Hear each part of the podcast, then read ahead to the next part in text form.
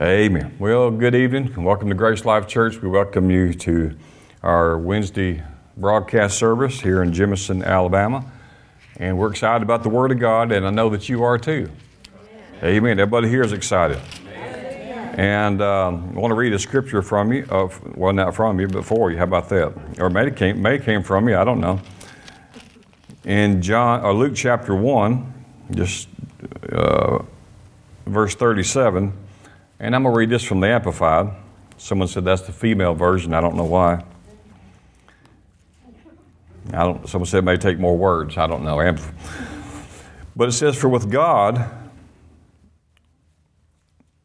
nothing is ever impossible, and no word from God shall be without power or impossible of fulfillment.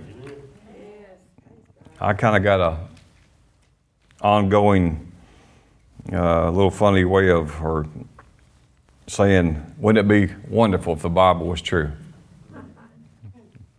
Wouldn't it be wonderful if, if that scripture was absolutely true that for with God nothing is ever impossible, and not one word from God shall be without power or impossible fulfillment? I suppose you could get just about anything done with that scripture if that's what it actually means. How many of y'all believe it? Well, amen. That concludes our service for tonight. Praise the Lord. That was easy. Well, that's true. Well, there's the there's power in the word, and there's the word of His power that the way Hebrews puts it. In Luke chapter four, we see uh, Jesus being a demonstration. He is the word, but He also demonstrates the word. And I'll read this from the Amplified also, Luke chapter four. And um, well, I read from the King James and from the Amplified. Uh, Luke 4, verse 32 said, And they were astonished at his, at his doctrine. Anyone ever been astonished at, at someone's doctrine in a good way or not, or maybe not a good way? They were like, You believe what? Y'all believe that? Really? Where'd you get it from? Well, my pastor said so. Where'd they get him from? Well, no, so they were astonished at about Jesus, his doctrine. Why? What, what, what caused them to be astonished? Uh, when, when he spoke, it had power. His word, it says, with power. I really like the Amplified, and it says they were amazed at his teaching, for his word was with authority, it had ability, his word had weight, and his word had power. Sometimes we think about someone that we know, you know, uh, maybe a political figure or someone in the government or maybe someone, you know, a CEO, and you say, mm, you know, when he says something, I mean, that's, that's, that's what he means. Or when CEO talks, or the president talks, or the president of a nation talks, or uh, there's weight behind it, there's power behind it. Well, we have someone higher than any president, don't we? And that's you. I mean, of course, anyone, everyone knows it's God, but it's you.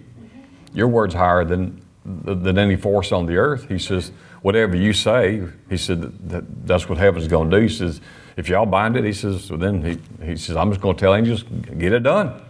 If you say loose it, he's going to say, what y'all waiting on? Move. Yeah. Right?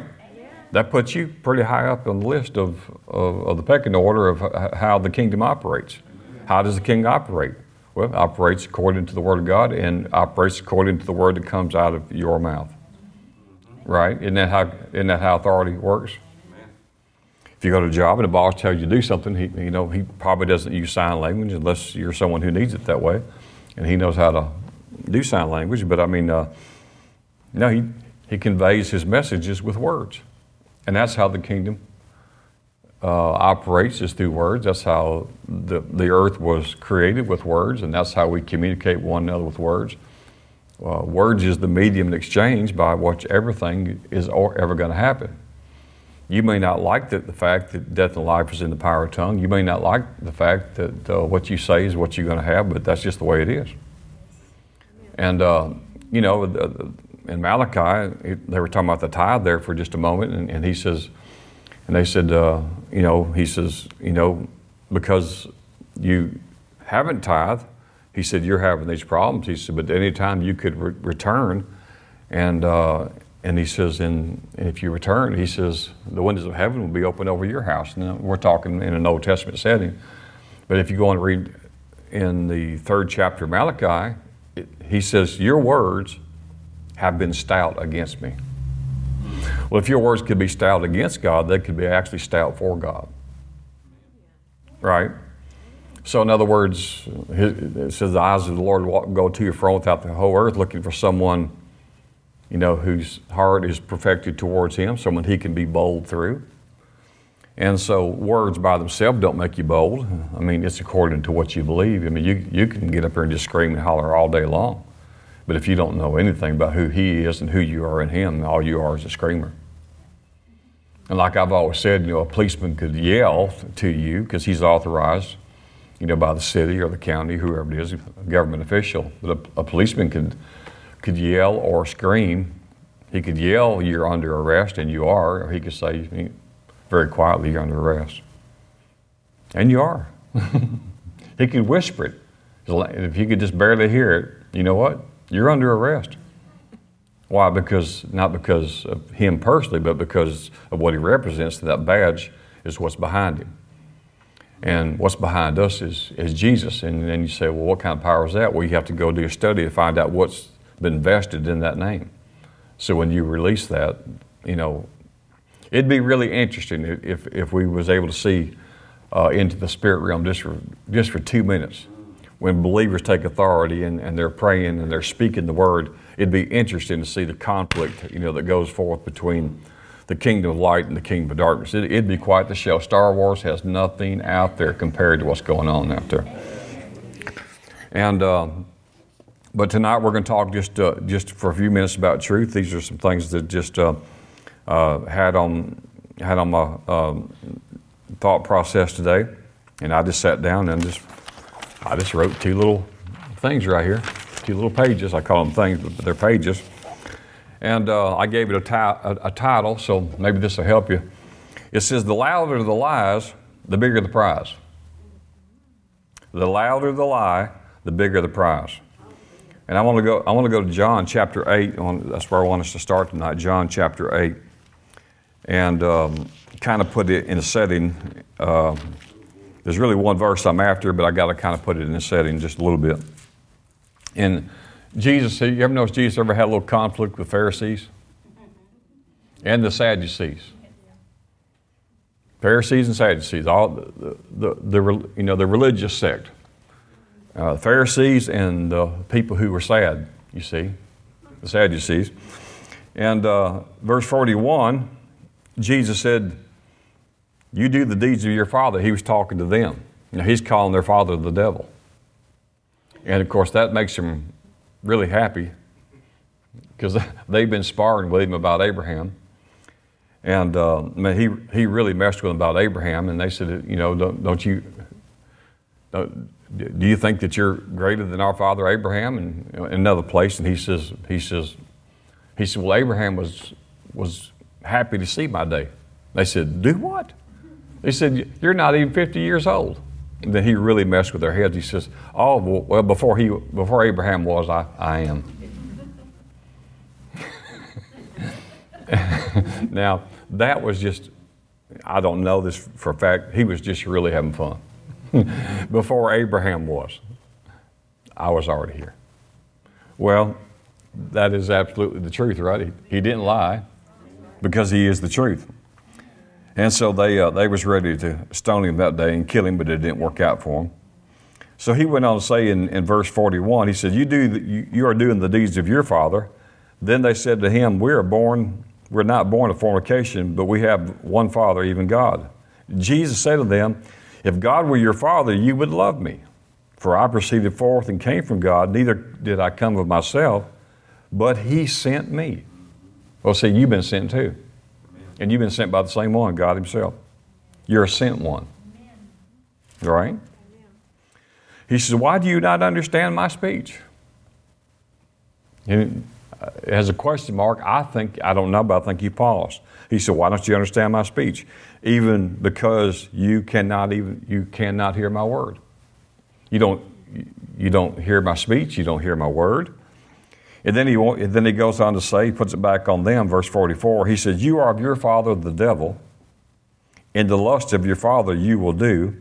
Your father, he was a murderer from the beginning, and abode not in the truth, because there's no truth in him, because he speaketh a lie. He speaketh of his own, for he is a liar and the father of it. That is your father, he says, I'm talking about. He says, Your daddy is a liar. He's your daddy. he's, your, he's, he's your father, and, you ju- and you're just like him. He's a liar. You're a liar. He was a murderer. You're a murderer. So it's no big surprise that you don't receive my words. And of course, that's when they started liking him a whole lot right there. And they said, "Oh well, oh, we're, we're just we're all in now." no, that's not the way it worked.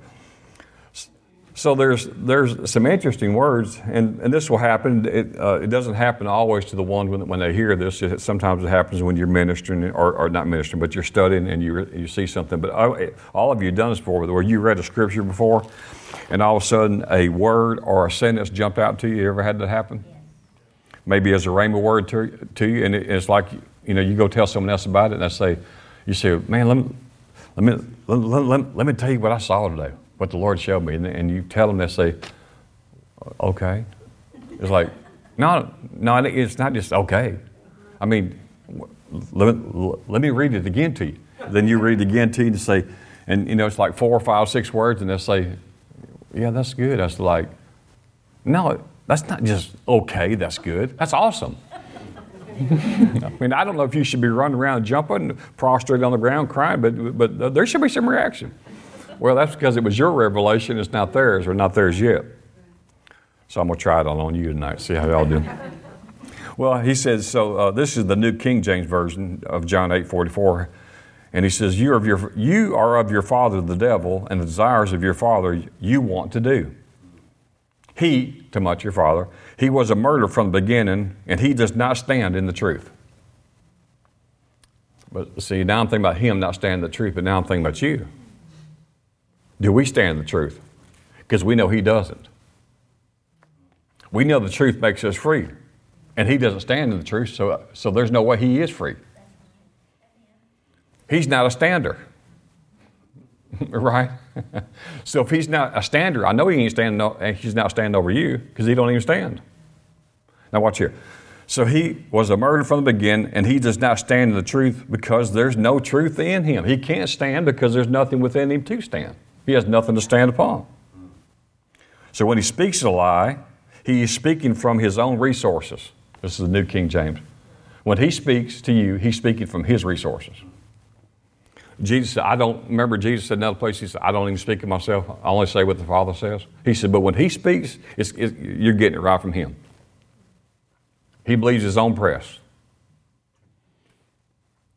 Well, and when you know the word, then you'll know the counterfeit word. But if you don't know the word, and the enemy speaks to you, because he could speak, he could speak the scripture. We, you, you know that. We can, we can go several places. You can see where he quoted scripture to it. He just had to take it out of context or had to change a few words, and it sounded just like the, the Bible. It sounded just like it. He can masquerade himself as an angel of light. It's real easy for him. And I'm just telling you, I'm not here to give him props, but the dude's good at it. I mean, when you practice things for thousands of years, just a few things, you ought to, you ought to be good at it. And he's good at it. He can appear as, as himself. He can appear as the angel of light. He can sound to you as God, uh, try to sound as God speaking to you or the Holy Spirit. He can come to you as someone who's really concerned and cares for you. I mean, just, just someone who's just like, you know, wants to be your best friend and console you and in your times of misery or trouble, whatever it is. And if, if you're not, if you're not withstanding and understanding the scripture, then it's, you can easily be led astray because he is a master deceiver. That's his major weapon, isn't is deception. You, you, we know it is. And, and, we know he never changes it. You would think somewhere along the line, I mean, it, and it has worked for him. It has worked for him wonderfully, I guess you might say. But you would think somewhere along the line he would change the play. You know, if it was sports, whatever, and you try to run up the middle, three downs, and you, and, and, and you don't gain a yard or you lose yardage, then you're out, you, you punt it, and then you get back and you say, well, well, let's run it three more times. and you're three and you're out and you punt it and you come back. Maybe by the fourth quarter, you ought to, you, you ought to think maybe throwing a pass somewhere because this is not working. Well, we know in Revelations, this is all that he does. Even, even after he's bound for a thousand years, then he's, he's loose for a small season. The first thing he does after a thousand years, it says he goes to deceive the nations, which is what he's always done. Why? Because when, you, when you're going to deceive someone, the only reason you are deceiving them is because you, you are not truth and you have no truth.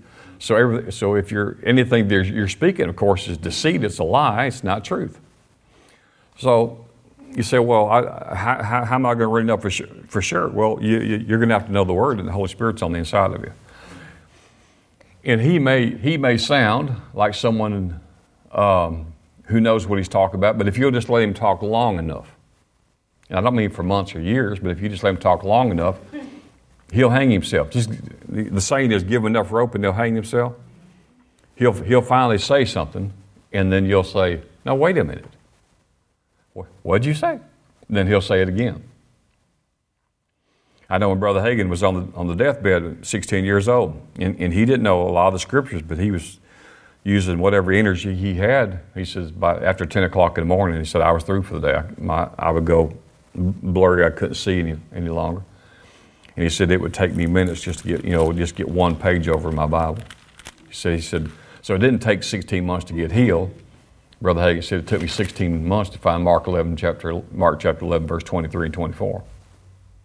But all along the way, the, uh, Satan was deceiving him with things he'd heard that he did not know was true. Uh, for instance, in every pastor he knew who would come visit him, you know, he says, he says, well, can you pray for me and I'll be healed? And he says, son, he says, this is God's plan for you. And he says, But I don't want to die. And the pastors would just take his hand and just pat his hand. He says, I'm sorry, son. He says, and he said, and, I'll try to mimic his voice. He said, It'll all be over soon, my boy. It'll all be over soon. Well, that's just not real comforting to someone that's 16 years old. It'll all be over soon. And so he's paralyzed from the waist down. He had a major heart disease and a blood disease. He said, I never ran one time as a child. And so um, he got to the scripture and he, he read a verse. He said, and I'd read a verse, and it said, All things are possible to him that believeth. And he said, Well, well then I could be healed. And it, well, Satan would counteract him. It got him over to the place he says uh, he had appointed for once man to die. Remember? And so I'm kind of halfway quoting that verse. Anyone know how? To, can you quote it actually the way it is? How does it, how, how does it read? It is appointed once a man to die and then the judgment. And, and he says, so there's your appointment. And he says, and, and now it, it, it, now is your appointment to die. He says, so I had a little light when I found out all things are possible. He said, but Satan come put the light out. He says, but see, it's your appointment. there, there is an appointment for every man, and today's your appointment. Well, he, he didn't know anything any different. And so uh, he said, and when I'd have a minister come, he said, You think you could get some help? He said, Every one of them told me I had to die. He said, I had the best doctors in the world. He says, and all of them said, You know, you, you got three major diseases, and either one by themselves, um, either separate them, but either one's gonna, is going to take you out, much less all three. And he said he would just, he'd pray and he'd, he'd, he'd read what he could, and, and he'd come across Mark chapter 11, verse 24, and 23 and 24 and, and that got his attention. And what got his attention changed the whole world. What got his attention got him healed and changed an entire world.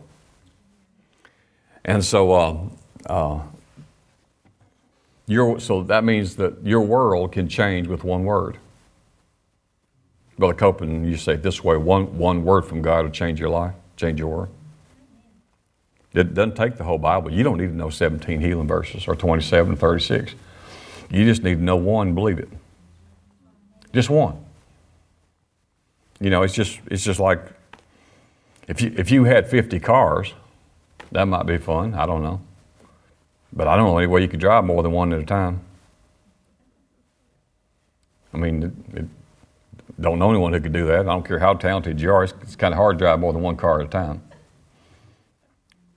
It's probably like seeing them old movies where people had a break or had a date and then they made another date and forgot to break the other one or they didn't and they tried to date two people in one night and run from one side of the restaurant to the other. Kind of hard to date two people the same night at the same time. Don't take them to the same prom. You know, because if you're out there on the dance floor and you, you do a do-si do, you turn around, she's there, you know, you, you, you may end up in a dress yourself. I don't know. she, she may knock your lights out. Well, so here's what, here's what we know. These are real simple things, but let's just make it real plain. The devil, the devil himself, the devil never, ever, ever tells the truth. Not one time. Or anything close to it that is true. Everything he utters is false. Now, I, I, I want to tell you that there's, he also speaks to you, or demonic spirits do. So I, that's why you need to know he doesn't tell the truth, nothing close to it, and everything that he utters to you or anyone else is false. You can, you can always depend on him. I'm pausing on purpose. You can always depend on Satan to tell you the opposite of what you should believe. You can depend on him. He is very dependable to give you the opposite of what you should believe. Lying thoughts is how he comes against you. Toxic thoughts. Negative thinkings that will always bring fear and not faith. They're always from the devil. He's the author of it.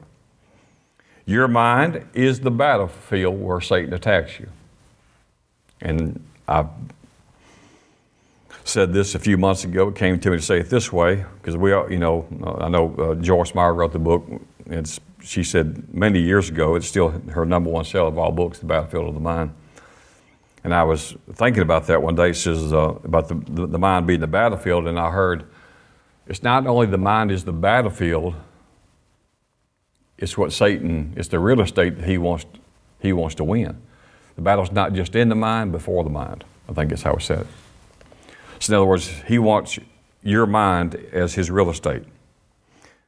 So, the bigger the lies and the louder he shouts them in your mind, that's his tactics as a liar and a deceiver. Okay?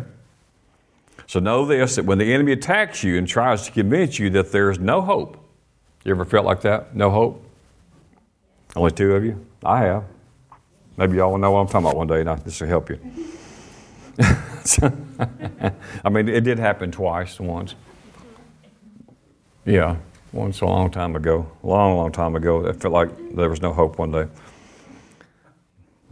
And here's one. I, since that never happened to you, this probably didn't either. But you know, maybe someone online can get something that you ever felt like there's no path to victory. Pam and I know it. Okay, praise the Lord. Makes me feel a little bit better. Uh, that maybe too much has happened. Too much collateral damage. It's just too late for you. I mean, by this time, you know, like Lazarus, by this time he stinketh. But I want you to remember our title is The Bigger the Prize, or The Bigger the Lies. Bigger the lies, the bigger the prize. Now, let's go to Mark chapter 5 real quickly. Mark, the fifth chapter. Amen. Y'all bring your Bible with you? I don't want to have to keep you out of school, make you write on the chalkboard if you didn't bring your Bible. Mark chapter 5. And we'll just break into this story in verse uh, 21 through 24. Mark 5, 21. It says that when they passed over again by ship to the other side, much people gathered unto him. And he was nigh unto the sea, and behold, there cometh one of the rulers of the synagogue, Jairus by name. And when he saw him, he fell at his feet to my, Jesus, And he besought him greatly, saying, Jairus said to Jesus, My little daughter lieth at the point of death. I pray thee, come lay your hands on her, that she may be healed, and she shall live. So we see that he has a daughter who's in trouble. She's sick unto death.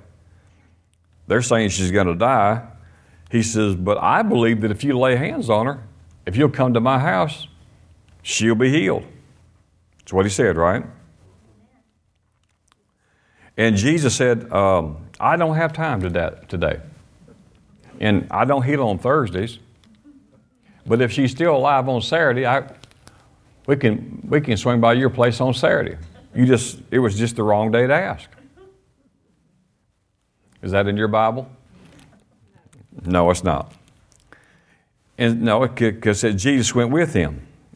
And then much people followed him and thronged him. But then they got detoured by the woman called the, with the issue of blood. We won't, we won't read her story.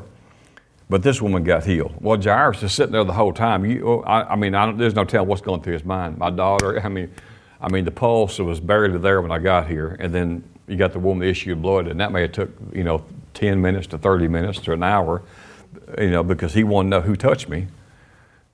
He says, someone touched me, remember? And he asked disciples, he said, Who touched me? He, they said, Master, he says, There's a whole throng of people around touching. He says, No, I'm, I'm talking about someone touched me. Because virtue went out of me, power went out of me when someone touched me. And the woman with the issue of blood, she was afraid what might happen. So they said she came and told all. So they were there more than 15 minutes because she wasn't supposed to be there. Well, she got healed, and he told her, Your faith made her whole. And then verse 35, we'll pick up there. He says, While he yet spake, there came from the, there came from the ruler of the synagogue's house certain and said, uh, Jairus, your daughter's dead. Why troublest thou the master any further? Some of the modern translations, hey, Jairus, don't bother Jesus no longer, it's too late. She's dead. And Jesus said, Well, she's dead, there's nothing we can do about it. I mean, we don't, we don't do dead. We do sick and bad sick but we don't do dead. Well, the hospital don't do dead. I mean, that, well, they try. I mean, they got those, what do you call them? Defibrillators. And they turn the juice up real, and, you know, they'll, they'll, I think they'll try that three times. And if that don't work, you, they, they got a sheet they pull over your head. And that means you're gone. And, uh, but here's the, the news comes out. Can you imagine what it felt like to him? He was, you know, he, he might have been thinking this was okay, and I was, and he, and he was coming. I mean, this man uh, does miracles, and he's coming to my house. And then that woman, I know she's been sick 12 years, but she could have been sick a few more minutes. I mean, I don't know, but I'm just kind of thinking how life works. Because your daughter's dead, thanks. and, and so they said, Why trouble the master any longer? And uh, he says, he says, Because she's dead.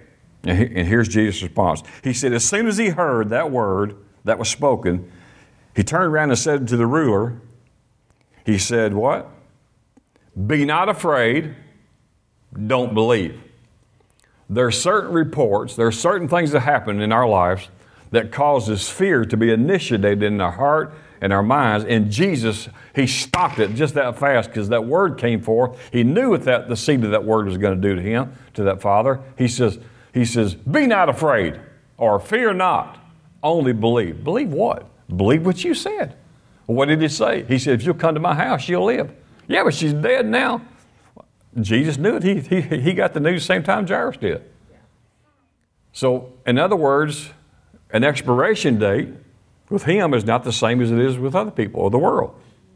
So it said he suffered no man to follow him. Verse 37 say Peter, James, and John, the brother James, and he came to the house of the ruler of the synagogue and see at the tumult, that was the number of people who's outside of the house, and they were family, and so they were a community, and they were weeping and crying, and said they wailed greatly. And when he came in, he said unto them, uh, Why are you making this ado? Or what's the, what's the big deal here? Can you see Jesus is just, he has a little confrontation on him. I mean, he's not ignorant of what's going on here.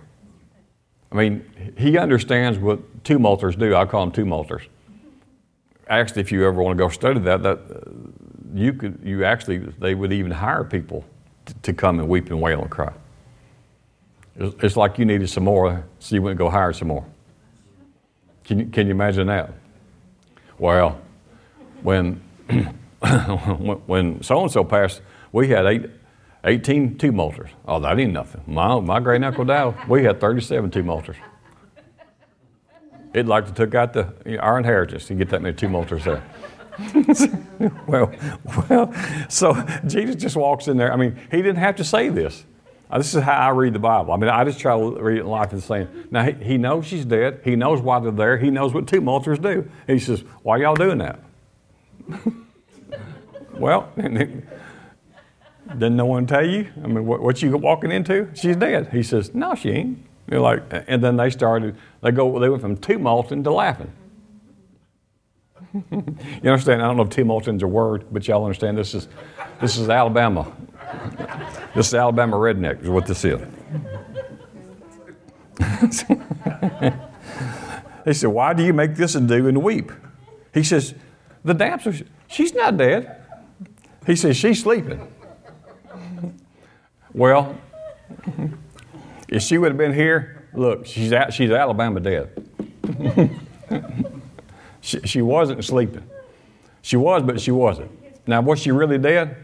Oh, yeah, the girl dead. D E A D, little d, big D, dead, dead, dead, no pulse, gone, dead. He said, but Jesus no, she's not dead, she's sleeping.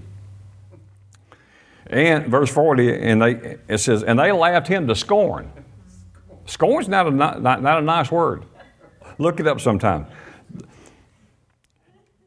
And uh, so when they put it, they laughed him scorn, he put them all out. He said, You don't laugh at me like that? He said, Get out. Get them all out. No one laughs at me to scorn. Get them out. Let these two multitudes be hired somewhere else. He took the father and the mother of the damsel and them that were with him and entered into the damsel, and she was lying there sleeping, sleeping dead. But she, she, of course, she was lying there. She wasn't making cornbread. And he took the damsel by the hand and said unto someone who's dead. When's the last time you talked to a dead person? I did once, it worked out. but it took me longer. I talked for a long time. I said, Mama, we're not doing this. and she didn't say anything. And five minutes later, she wouldn't say nothing. And 10 minutes later, she wouldn't say nothing. But about 15, 20 minutes later, she went, and I said, Well, thank God for that. I was getting tired. Hallelujah. As I, she got back from the hospital, the next day we talked about it. I said, Why that takes long? She said, Well, I went to heaven. I said, Well, thanks.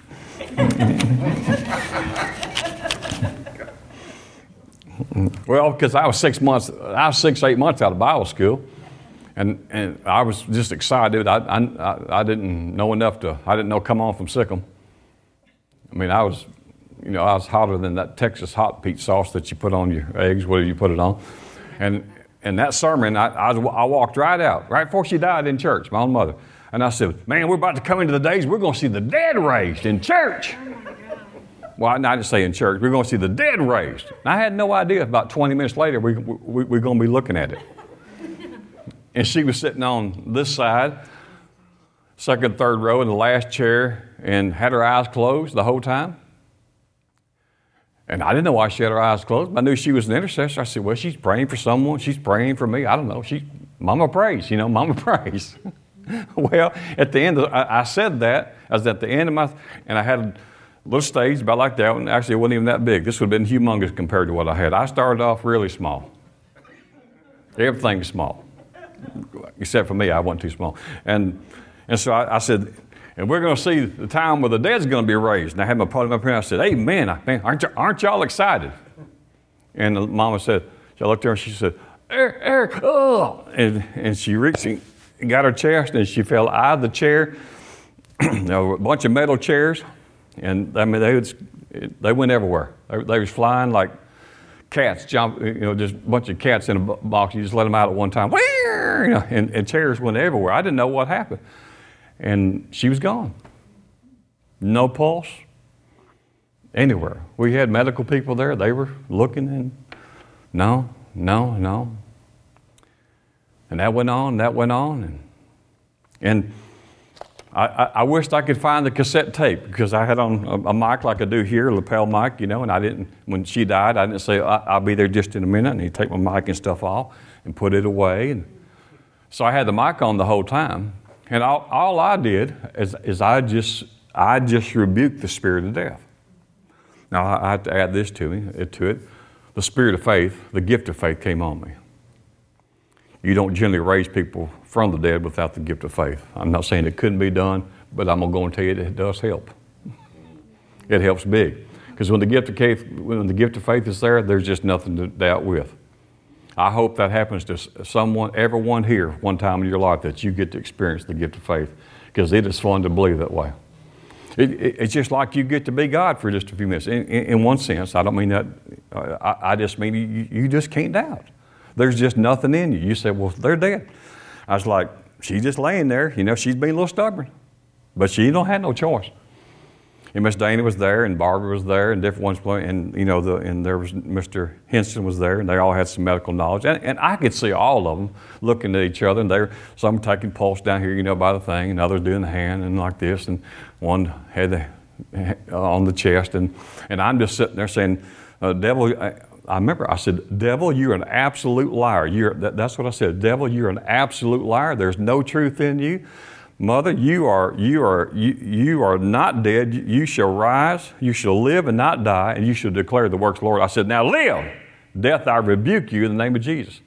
And nothing, nothing. So I said it again. But I wasn't saying it again and again and again trying to make it happen. I was just saying, This is not how it ends. And it went on and on and on and on. Well, I don't know how well it would have worked down at First Baptist Church. I'm not too sure, you know, that would have worked that great. and uh, no one had cell phones in that time. We were just renting the building. I was just getting started. We didn't have a telephone in the building. I don't even know if we could afford one. And uh, Brother Matt, he ran out of the church trying to go find a payphone, you know, to get an ambulance there. He went and he ran to a, a payphone. You know, uh, for those of you who don't know, it's there used to be these phones about this big. Uh, you could go into a phone booth like Underdog. Well, y'all don't know who Underdog is either. Uh, anyway, like a superhero. And so the, you put change in it. I mean, seriously, I mean, some people don't even know what a phone booth is. And they would put change in it, and then you could get a dial tone and call people, just like, you know, phone. And it was rotary, but, you know, you had to do the old, you know, go like seven, five, five. That was the for Clanton. And uh, so he got in there, the phone didn't work, so Matt just tore out of that booth, and he just got to running down the street and he saw someone had a screen door, and it was on a Sunday, and the screen door was open. I mean, the screen door was there, but the, the main door was open. So he didn't have time to knock. He just went in the house. I thought. Later on, I said, boy, that could have went way, way, way wrong quick. He said, well, I just didn't think about it. I, I knew he was in a hurry. Get you man, someone bust in your door. Hey! I mean, what if you're sitting there cleaning your gun, but you still have one more? Then see, I'd have to go down and raise him up.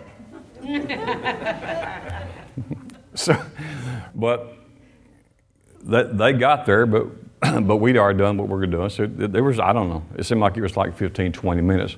And I know we kept on doing our eyelids like this, but you, there was just wasn't no pupil, and her skin tone began to change, and she began to get a little spotchy and get the little gray spots to do when people pass away. And but for me, there was just nothing in me to doubt. And that was the gift of, that was the gift of faith on me. And, but, uh, but the gift of faith with the Word. And that Word had ability, and it had weight, and it had power, and it was all true. And I just stayed with the truth. Because, I mean, what's you going to do? I mean, if, your mother's dead and you done spoke the word and that didn't work, what you to do? Go go to Webster's MD or I mean, you know, there's there's nothing there, right? And so 15, 20 minutes later, she, she just took a, and uh, she was, uh, that was 1996 that she passed. I think it was in August. I, I got a Bible at home. It says, I, I, it says, I died in church. you don't see a lot of that in Bibles. and such such day. And, and then she wrote, uh, well, maybe I shouldn't say it. And uh, uh, someone last name Burnett, uh, and she said, and, and my niece is called to the ministry, the Lord said, right there below it. And so she, it was, it was an amazing, amazing thing to, to watch the Word of God happen just like that. It's amazing. So nothing is impossible to him that believeth. Well, your mind could go 40 different ways. And I don't know that anyone around me was operating the gift of faith. I mean, you know, there were some medical things, you know, I guess the, if you'd had medical natural sense, you would have done them. You know, it, it wouldn't hurt to have CPR. But the Lord never, and I had people who could have done it, administered, but it never was in my mind to do it. And Miss Dana told me, you know, just a couple years ago, she waited about 20 years later to tell me, she said, I was downstairs with the children, and she said, they told me I was running upstairs, and she said, I was thinking this has got to be done. And she said, I got to the second, to the last step, and she said, that won't be happening here today. And I said, well, I wish you'd have told me like 20 years ago. But anyway, she, she told me that. And, uh, and I watched them communicate one with another, and then they were shaking their head. There's, there's no pulse. she's, she's gone. But that, that just meant nothing to me. It's not because I'm great or had great faith. I'm just telling you, it's like I got to borrow God's faith. And that's pretty fun. It, it's a lot of fun. And I can honestly tell you, there's, you will have zero ounce of doubt in you. Zero. I, if it stayed on you and if it's four days later, it, it wouldn't make a bit of difference in the world to you. You'd probably just order pizza, say, just let her lay there. I'm going to go get have some pizza and I'll come back in a few minutes. With, with, the, with the gift of faith, the gift of faith. Now we have, we have faith, and with faith, we, you know, the dead can be raised, but I'm talking about the gift of faith. And, um, then you have to have the working of miracles. You usually have to have uh, two or three gifts operation because whatever they died from, if they're not healed. So I, I asked her, you know, the next day or the next day, because they took her to the hospital, they checked her out, they knew she died, and, and she lost most all of her vision in one eye. Um, from that thing, it was about 90% of her vision, and uh, at the time. And so, and I won't go into the whole story, uh, but for those of you watching have never heard it, so I asked her the next day, I said, So what happened? And she, she did go to heaven and uh, she didn't get to enter into heaven. She saw, she saw, she said, I knew it to be Jesus. I could see the feet, I could see the sandals, I could see the robe, I could see part of the sash. And she said, I was so excited. I was getting there, and I could, I could sense the, uh, uh, uh the most glorious presence that I can't describe it. And I got to the top and no further, and I could see him standing there. And he says, You can't stay. You can't stay. She said, But Lord Jesus, that's you. She says, Let me come. I, I, I don't want to go back. He said, But you can't stay. She said, But why? He said, Because he's using my name. You got to go back. You have to go back. He's using my name. Where? On earth?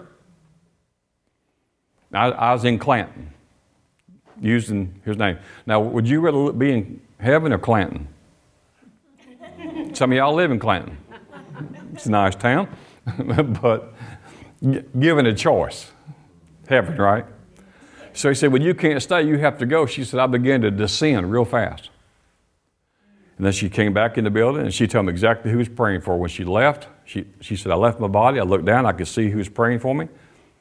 And she told me, and I says, that, That's right. She said, But when I came back, she said, and I came back and I could see my body there. She says, still praying, but she says, you, was, you were still at the same place, but she told me who was here and who was here and who was at the foot and who was, I said, that's right. That's right. And uh, I said, because they moved over there, they were checking your pulse or, you know, whatever, and, you know, and that, that, you're right. And she said, well, that, that's what I saw. And she said, and I would say I, I exited out of my mouth, my, the spirit being, and I, and I came back in. Well, that's, you know, that's, that'll, that'll, that'll fill up a Sunday. You know, you, I don't know what you're going to preach after that. you know, but that was at the very end. And I said, we're going to see the day.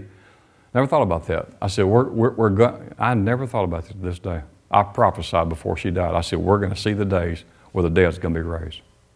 I never thought about that till just now. I prophesied that, that if someone was dead, that we would see them raised. Wasn't that a good thing to say when you don't know what you're going to say? Now, you do realize I wasn't thinking today in just a few minutes in, in, my own mother. Well, that's, that's, that's what the, the Father speaks is truth. And the enemy is nothing but a deceiver.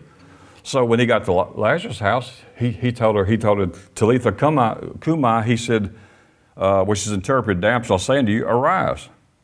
And straightway the damsel arose. So it didn't take him 15, 20 minutes. He said, She rose and she walked, for she was the age of 12 years. And they were astonished with the great astonishment. I'm sure they all were astonished, but you know who was the most astonished? My guess it was the tumulters. She's like, do we have to give our money back? We've been paid to cry for this. Y'all all right? Amen. So, that's the day that you're still living in. Huh? Well, if the word was true in 1996, it might be, it might, it might stretch to 2021. It might, it could, it could stretch that far. Now we know, and we'll close with these two scriptures. 1 Peter 5, verse 8 and 9, it says, Be sober. So y'all stop that drinking now. Now be sober, be vigilant, because your adversary, not your friend, not your buddy, not your partner, because your adversary, the devil, he walks about like a roaring lion seeking whom he may devour. But resist him in the faith. Resist, resist him in the faith. Well, you can't think resist, you got to resist. How do you resist? Not with a ball bat, that won't work on him. You say, well, man, I got me some hand grenades. That won't work on him. You're not going to blow him about that way. The only way, the only way you're going to resist him is with resist him into faith, and you're going to do it by the spoken word of God. You're, you're, you're going to speak this truth. You're going to speak this truth. What, what, why does that work? Because where we started, he says he's the father of lies, and it says he, he has no truth in him and can't stand on the truth. So when you put truth under him, he can't stand on it. Why does he fall? Because he can't stand on truth. Remember, that's what it said in the very beginning? He says, he, the uh, New King James says, He's the father of lies. He said, The truth's not in, him, and he can't stand on the truth. And when he speaks, he speaks out of his own resources. Well, when, when my mother was dead in church, I wasn't using my resources. You know, what I thought. I didn't have time to go home and get my Bible school notes and saying, let's see, you know, do we, do we have a class on, you know, if your mama dies in church, let's see. Uh, no, we took righteousness and Old Testament survey and the New Testament survey and the history of the Bible. That's not going to work right now. Those, those, you know, and communications, uh, you know, how, how to give a message or a sermon, that, that, that wasn't going to work out then. It's, it was too late for all that. But you're ready. Each one of you are ready. So here in John 14 30, you know, I turn this, he said, I will speak with you. Jesus said, Not much longer. This is right before he was crucified. He said, For the rule of the world, which is Satan, is coming, and he has no claim on me, he has no power of me, nor anything he can use against me. Boy, I like that verse. That's amplified. I like it so good, I'm going to read it again.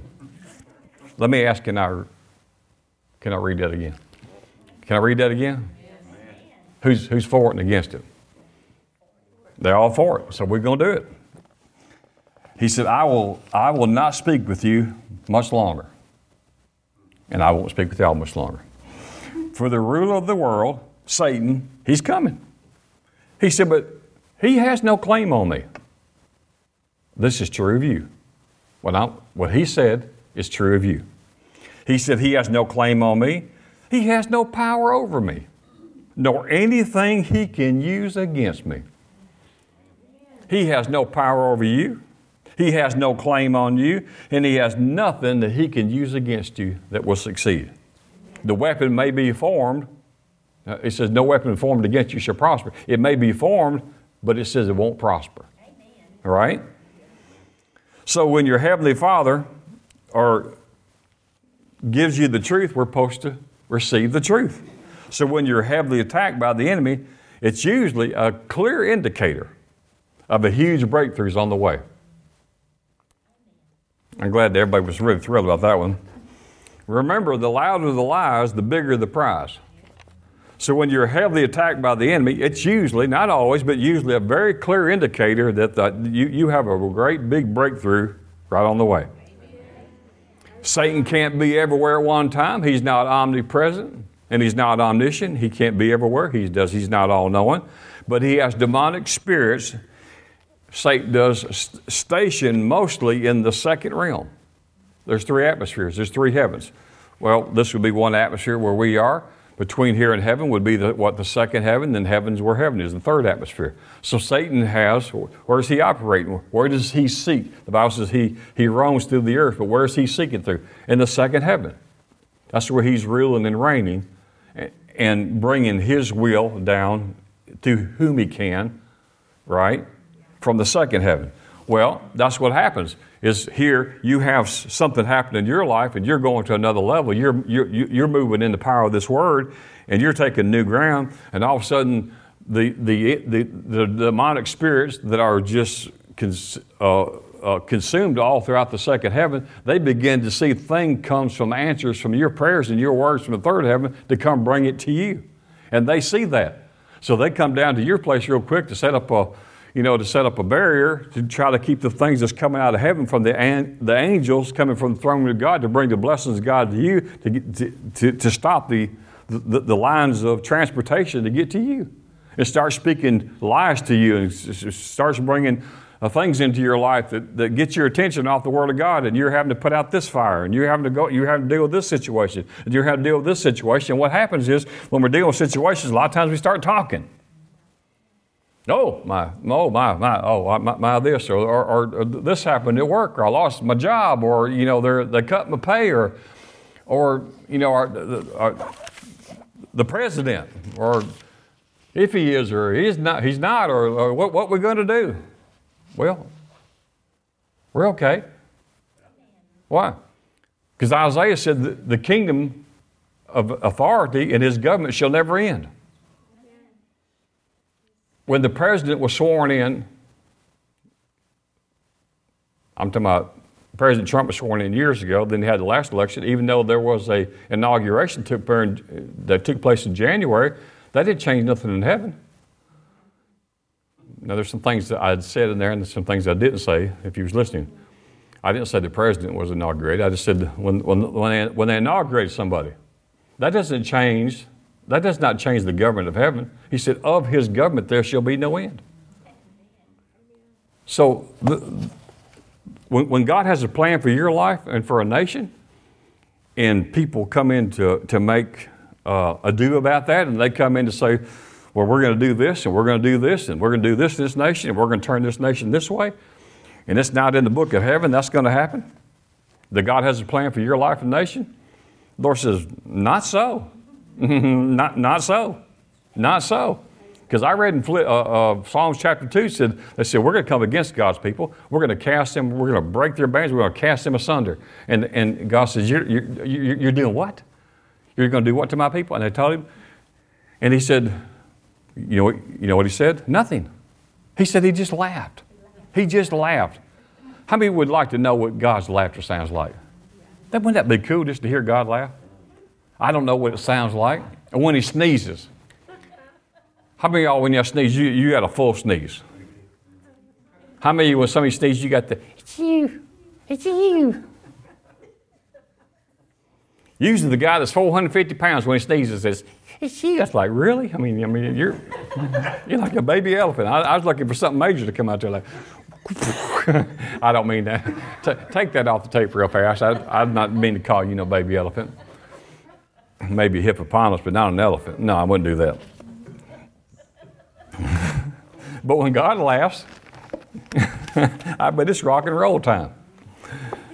There's just no telling what happens when God. I mean, there might be a reaction, you know, and everything starts vibrating, and you know, devils just get nervous, get wild. Amen. You say you're wild now. Well, I got to help y'all. It's Wednesday night. They might have worked y'all hard, and y'all have to, you know. I didn't want to just give you look up 57 scriptures and lose you, you know. Well, here's so that's where we are. So if you're if you're dealing with these things, could be that your breakthrough is so close The attack's been so strong. The demonic spirits are they're right there. They're seeing things coming into your life your way, and this is we have to do something right now.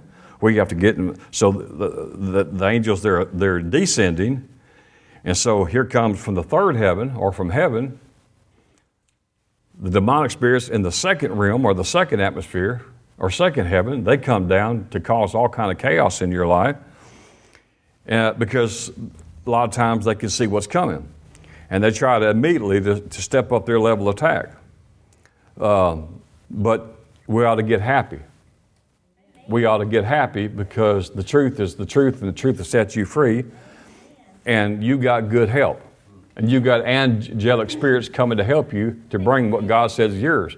I'm telling you, Trinity Airlines is on the way down here. I mean, if you're going to fly, fly with Trinity Airlines. Amen. They won't never cancel a flight. never have. They, they never lost a they never lost a, a, a pilot. They never lost a, a, you know not one of their planes. And you ought to fly Trinity if you're going to go that way. Well, so just remember, sometimes you can do it just with the title. The louder the lies, the bigger the prize. So we know this that whenever those harassing thoughts are coming, that's what they're doing, harassing you. Just take them. Some say, I try not to listen to the devil. Well, I don't. I listen to him. I listen to him all he wants to talk to. You say, why would you want to listen to the devil? Well, I found out there can be some benefit. And I'll close with this. You say, what benefit and why would you listen to the devil? Well, for the very reason I told you. He's the father of all lies. Jesus said he was a murderer from the very beginning. He said he, he can't stand on the truth because he has no truth to speak. And if the truth comes, he can't even stand. So when he starts telling me things, anything, what's happening, what's not going to happen, how it can't work, it's too late, whatever, I'll think, awesome. I, awesome. Do you, have anything else? Awesome. Well, you'll never be healed. Praise God. Never be healed. No, you'll never get a breakthrough. Hallelujah. This is awesome. And then I, I write down the notes and I put the devil said. then I'll go back and I said, when I say he's a liar, he's a murderer from the very beginning, and everything he says is an absolute truth. That means he sees he sees what's coming my way. And see, now the opposite of sick would be, oh, I'm healed. The opposite of being in debt would be, I have more than enough. So just take what he said and just flip it. Huh? Just, just flip it. So that's the only reason I listen to the devil sometimes. Not to get discouraged. And, and, and you say, well, I don't think I've ever heard that. that well, yeah, yeah you, you have. You, you, you heard it in your own thoughts. See, he's, he's dealing with your mind. Then he gets into your emotions. Y'all know what emotions are? You ever had your emotions go a little bit squirrely? Like I just don't, you know, I don't, I don't feel, I don't, I don't feel what, you know, I just, and, and if, if, if those emotions get all out of kilter, you might say, they'll try to run your life.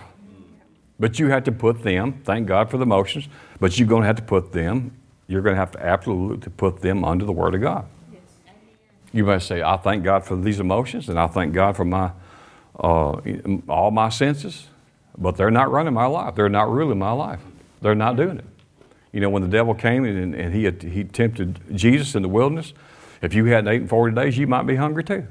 If you hadn't ate or slept in 40 days, you might want to take a drink and wink. You might want to eat, eat and sleep. And that's when he comes, when you're to attack you, when you're the most vulnerable. And he comes to find the weakest part in your life where he can find, and that's where he comes to attacks. He doesn't play fair, so we don't either. We don't either. Amen. So, if you're under attack, if the enemy is speaking lies to you, just get excited, get thrilled, because you know the, the very opposite of that. That's true. The bigger the lie, the bigger the prize. Like Jerry Savelle used to say, he said, if it's a fight you want, it's a fight you're going to get. But when all this is over, he said, there's going to be one of us standing, and it's not going to be you. Amen. Amen. I'll say, I'm a winner. I'm a winner. We tell you that you're a winner, that you're winning on every side. Amen. The Word of God is truth. Hang on to the Word, hold on to the Word. It'll bring you through. Amen. God bless you.